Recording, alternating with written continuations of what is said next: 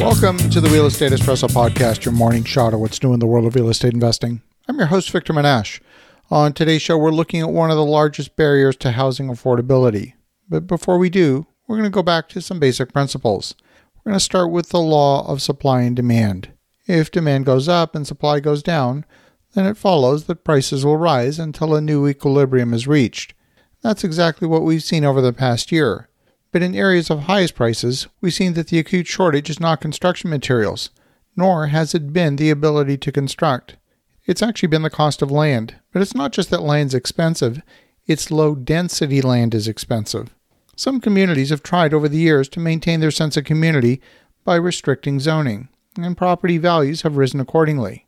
We're going to look at the township of Southold on Long Island. This is an area near the Northeast Fork at the far east end of Long Island.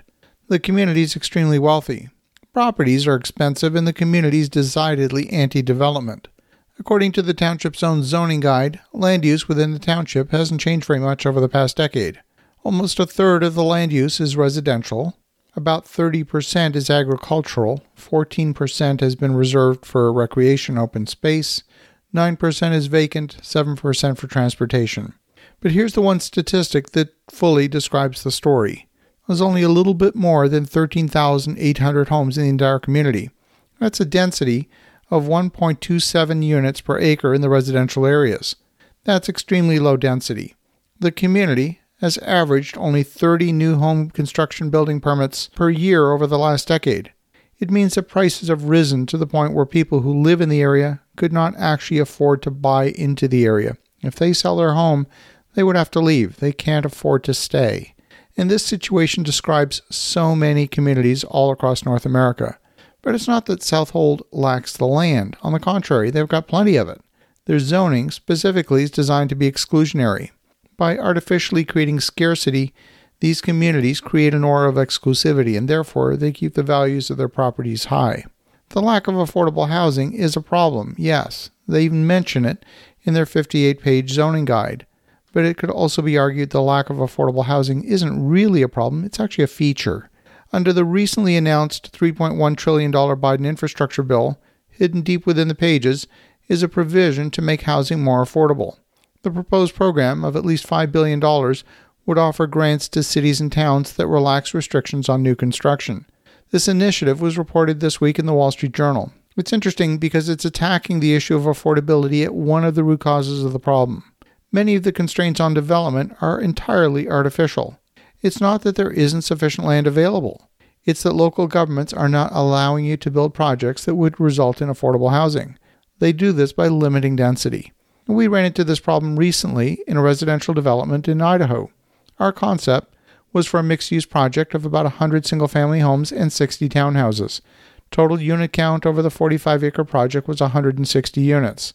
Many people within the planning department acknowledged that the higher density townhouses were in fact a missing element in the community. Our design proposal was considered innovative and desirable. Even the community meetings, people from the community liked the project.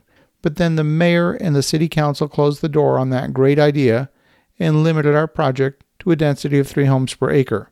So instead, we'll have 137 single family homes. The difference in total unit count's not huge we gave out 23 units, or about 17% of the total.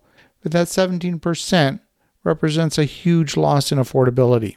Never mind the fact that there was zero rental housing in the area. We simply were not being allowed to increase the density beyond 3 units per acre.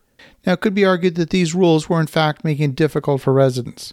Imagine if there's a divorce in a family and one of the parents moves out of their matrimonial home.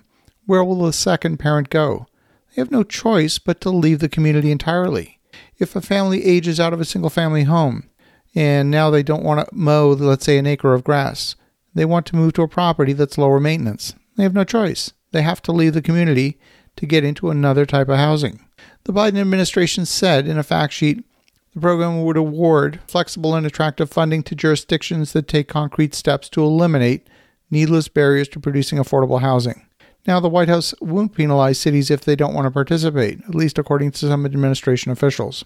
Earlier this year, I reported that some towns like Minneapolis have taken steps to relax their zoning code and to allow for higher density in order to bring more affordable housing into desirable areas.